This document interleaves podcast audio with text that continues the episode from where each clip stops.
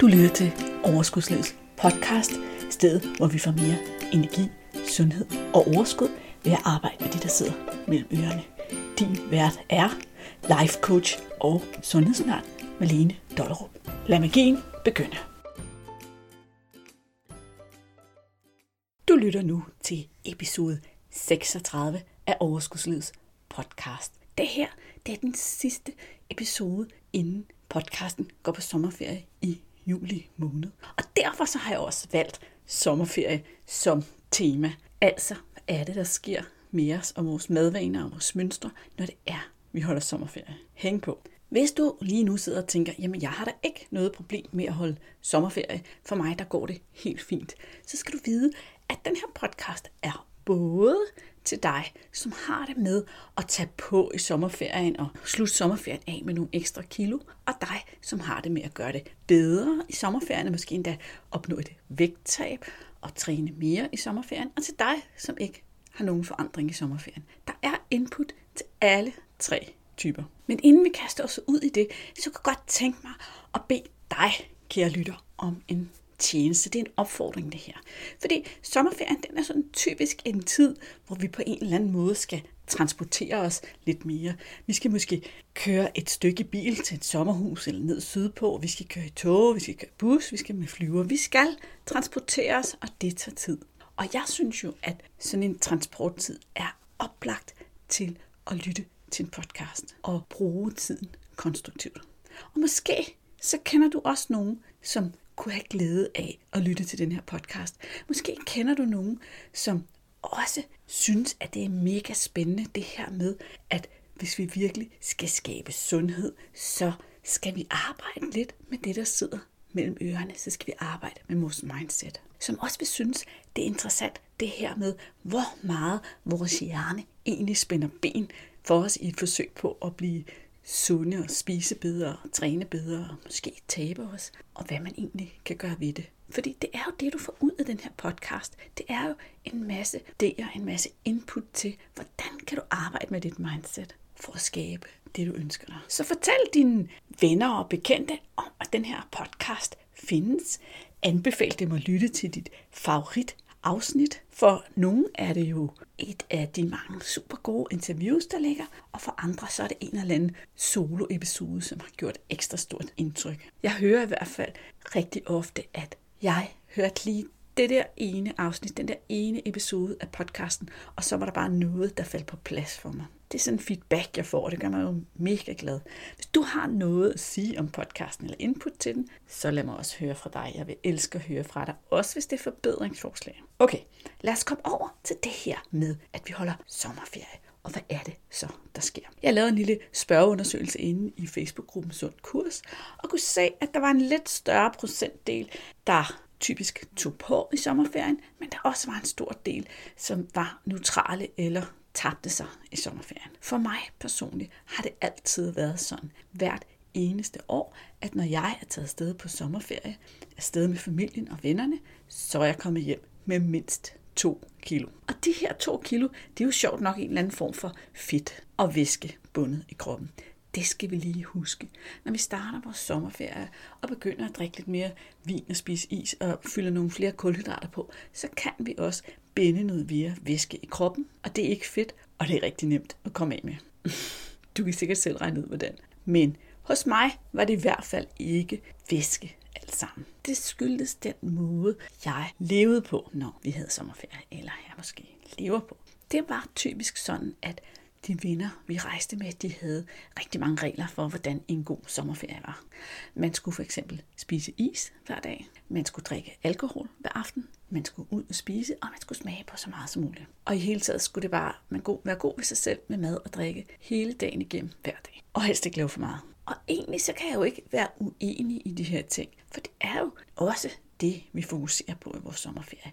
Det er nydelse, det er afslappning, det er et afbræk fra hverdagen. Og derfor så vil jeg også starte den her podcast med at tale til dig, som typisk tager på i sommerferien. Fordi lige nu, der spræller din hjerne garanteret en lille smule og tænker, ja, Exactly, netop. Det er jo derfor, at sommerferien altid resulterer i det her.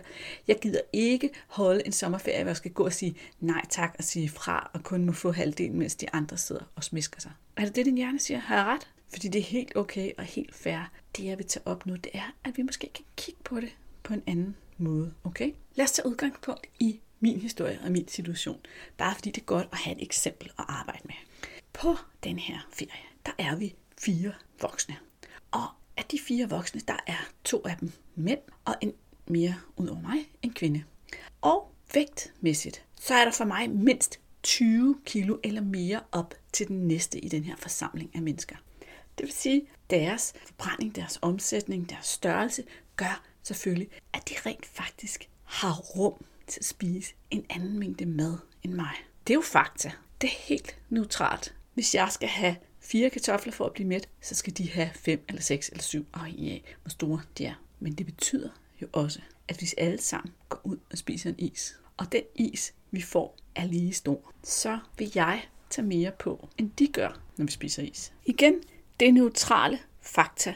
Du kan tænke om det, hvad du vil, men vores størrelse, vores forbrænding, vores alder betyder også noget for, hvor meget vi kan spise uden at betale for det. Og når jeg siger alder og forbrænding, så er det selvfølgelig fordi, at jeg kan godt have nogle teenage-drenge, som måske vægtmæssigt ikke vejer specielt meget mere end mig, men som kan spise fire gange så meget is og ikke tage på af det. Og det er jo fordi, at de forbrændingsmæssigt er et helt andet sted end en kvinde på 40 plus.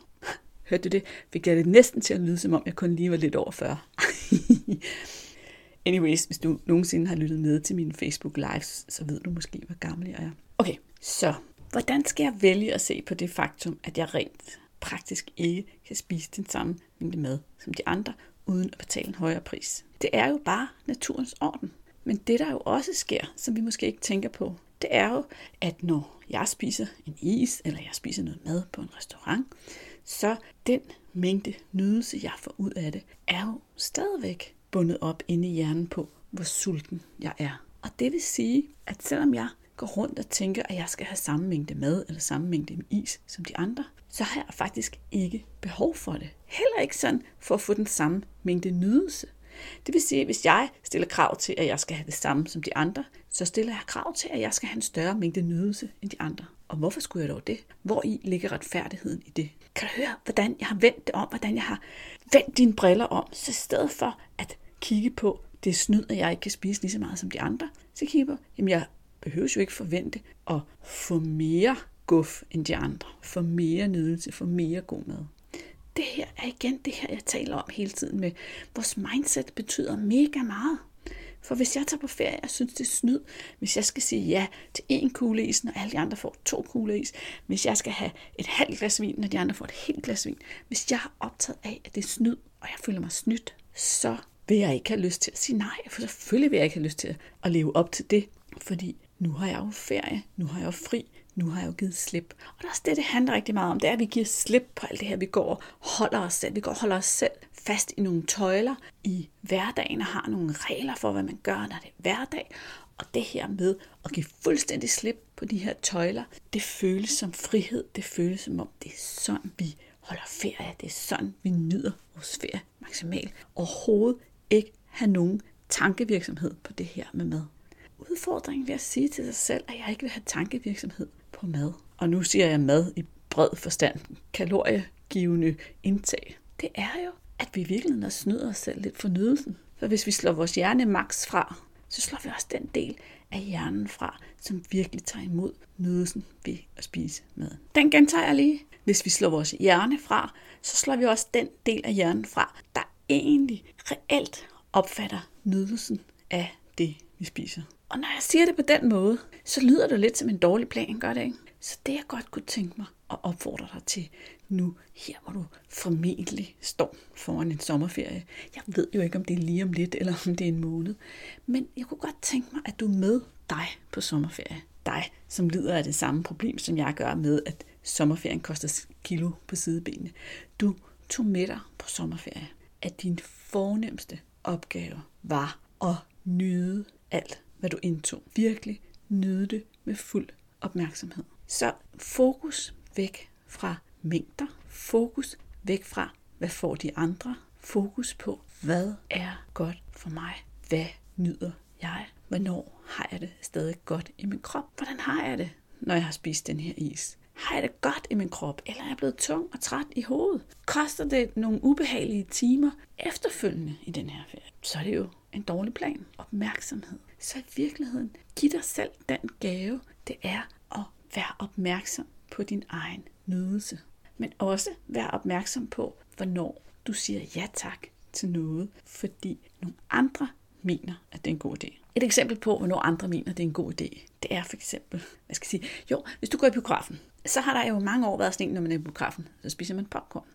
Så nogle gange, så stiller vi ikke engang spørgsmålstegn ved, om vi skal have popcorn. Fordi det gør man jo i biografen. Det kan også være, at du er på stranden og har en idé om, at når man er på stranden, så spiser man jo is. For det gør man jo.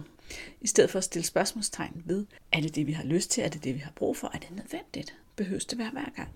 Men igen, så de her spørgsmål, de skal stilles ud fra sådan et positivt mindset. Hvad har min krop egentlig lyst til? Hvor er jeg egentlig henne? Fordi lige så snart den her tankegang med, at jeg bliver snydt for noget, og jeg bliver berøvet for en mulighed, den kommer ind i billedet, så kommer dit indre trodsbarn ind, og så bliver det en kamp med viljestyrke. Så det, der er virkelig kunsten her, det er altså at tjekke ind i kroppen, tjekke ind i hovedet. Hvad har jeg lyst til? Hvad er godt for mig? Hvorfor er det her vigtigt for mig? Hvad er det, jeg får den her is, eller de her popcorn til at betyde? Hvad er det, jeg får nej tak til is eller popcorn til at betyde? Så det her med at vælge til og fra, og så rent faktisk kunne lide sin grund til at vælge til, eller kunne lide sin grund til at vælge fra, den er rigtig vigtig. Og der er altså forskel på at kigge på sin grunde, inden man køber isen. Nu siger jeg bare is, fordi is er så oplagt som sommerferieemne. Men det kan jo være alt muligt. Desserten, vinen, maden, hvad som helst. Men der er meget stor forskel på at tjekke ind med sig selv, inden man træffer valget. Og så den efterrationalisering, som din hjerne godt kan lide at lave, når du har truffet valget. Bagefter, vi har gjort et eller andet, spist ni, spis nogle popcorn, gjort noget af det her, så har vores hjerne en rigtig nice lille funktion, hvor den rigtig gerne vil hjælpe os med at føle os godt tilpas omkring det her valg, vi har truffet. Så den fodrer dig med gode argumenter, vi kan også kalde det undskyldninger, men sådan føles det ikke, for at det her var en god idé. Det er efterrationalisering. Hvis du bagefter kan komme i tanke om, at det er helt okay, fordi du lululu, så er vi ude i efterrationalisering. Så prøv at lege lidt med her de næste par dage, hvor du sikkert ikke er gået på sommerferie endnu, og hold øje med, hvad tænker du om din valg, inden du træffer dem, og hvad tænker du om din valg, efter du træffer dem. Og igen, så er der altså det her med, at hvis det her skal være konstruktivt, hvis det her skal virke for dig, hvis det her skal gøre en forskel i dit liv for fremtiden, så er det mega vigtigt, at du hele tiden, hele tiden, hele tiden tilgår de her processer med nysgerrighed. Uden pisk, uden gummihammer til at slå sig selv oven i hovedet, men bare nysgerrighed. Hvad kan jeg lære af det her? Nu har jeg lyttet til den her podcast. Var der noget af det, der gav mening for mig? Hvad kan jeg tage med mig? Og hvad skyldes det, når det slet ikke virker for mig? Altså sådan, at det er en udviklingsproces. Fordi alle laver fejl hele tiden. Det bedste, vi kan gøre, når vi fejler, det er, at vi kan beslutte os til, at vi vil være gode til at fejle. Hvordan bliver man god til at fejle? Det gør man ved at beslutte sig for at lære af sine fejl, i stedet for at kritisere sig selv for sine fejl. Kan du mærke, hvordan dem, der er dårlige til at fejle, de laver en fejl, og skår de ærger sig og kritiserer sig selv. Dem, der er gode til at fejle, de siger, Nå, hvad kan jeg lære af det her? Hvordan kan jeg gribe det her an? Hvad var det, som der skete? Helt anden tilgang. Vi laver garanteret lige mange fejl, men os, der er gode til at fejle, vi har meget større potentiale for forandring. Godt. Det var talen til dig, som tager på i ferien. Og det her sådan, mindset kan selvfølgelig bruges i alle mulige situationer, hvor det er, at der er meget mad i spil. Nu kan jeg godt tænke mig at tale til dig, som rent faktisk er, har ressourcerne til at skabe et vægttab i ferien, til at gøre det hele lidt bedre. Fordi de mennesker findes nemlig også derude. Det her med, at når den pressede hverdag er sluppet, når jeg ikke hænger i en klokkestreng, og hele tiden bliver nødt til at gribe til de nemme, hurtige, fedende, nu laver godsøjne, som du selvfølgelig ikke kan se, fordi det er en podcast, ikke? men fedende løsninger, fordi din hverdag er travl og presset.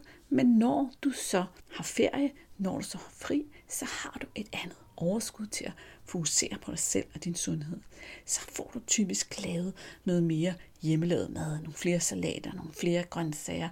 Måske er du endda typen, som får skruet op for motionen, får rørt dig lidt mere, får løbet noget mere, får trænet noget mere, får gjort alle de her ting, fordi der er fred og ro i din hverdag til at gøre det. Så du egentlig går fra ferie egentlig med et godt boost, fordi du har lavet en masse selvomsorg, fordi du havde plads og ro og tid til den selvomsorg. Hvorfor skal jeg nævne det på podcasten? Fordi du har vel ikke behov for at lære noget som helst. Du gør det jo allerede godt i din sommerferie, sidder du måske og tænker.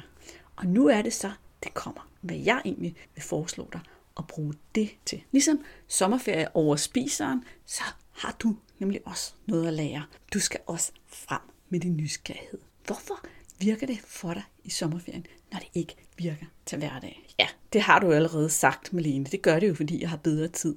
Okay, den tid, du har i sommerferien, og den tid, du har i hverdagen, det er vilkår. Det kan være, det er svært at lave om på det, men derfor betyder det jo ikke, at vi ikke kan lære noget af de handlinger og det, vi foretager os i sommerferien. Hvad er det for eksempel for nogle elementer, der virkelig virker i din sommerferie, altså som virkelig giver dig god energi, og som gør en forskel for din krop og din vægt? Prøv en gang at kigge på de elementer, og så spørg dig selv, hvordan kan jeg få mere af det ind i min hverdag? Og ja, du har mere travlt i hverdagen, men rigtig tit, så er der alligevel en stor del, der handler om planlæg, planlægning, planlægning, planlægning, som min mand han plejer at sige til børnene. Så de står og vringer det af ham, især når han ikke selv har planlagt. Haha.